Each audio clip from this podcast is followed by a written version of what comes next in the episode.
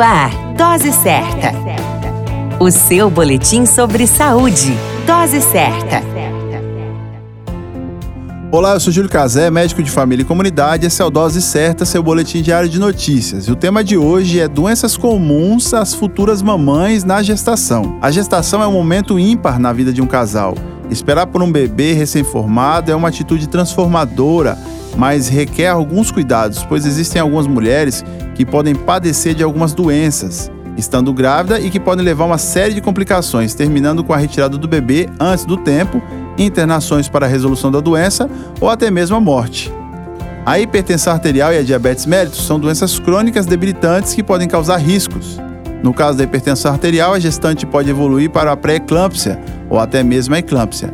Nela, a mulher pode apresentar cifras altas de pressão, dor de cabeça, vômitos, visão borrosa, alterações de comportamento e até mesmo a morte se não cuidada. Para o bebê, tanto na hipertensão como no diabetes, pode ocorrer restrição do crescimento, com diminuição ou aumento exagerado do tamanho. Outro problema enfrentado pelas mulheres são o aparecimento de infecções sexualmente transmissíveis, que podem ser identificadas rapidamente com uma boa resolutividade, com exceção do HIV, as hepatites que ainda não têm cura, mas sim tratamento.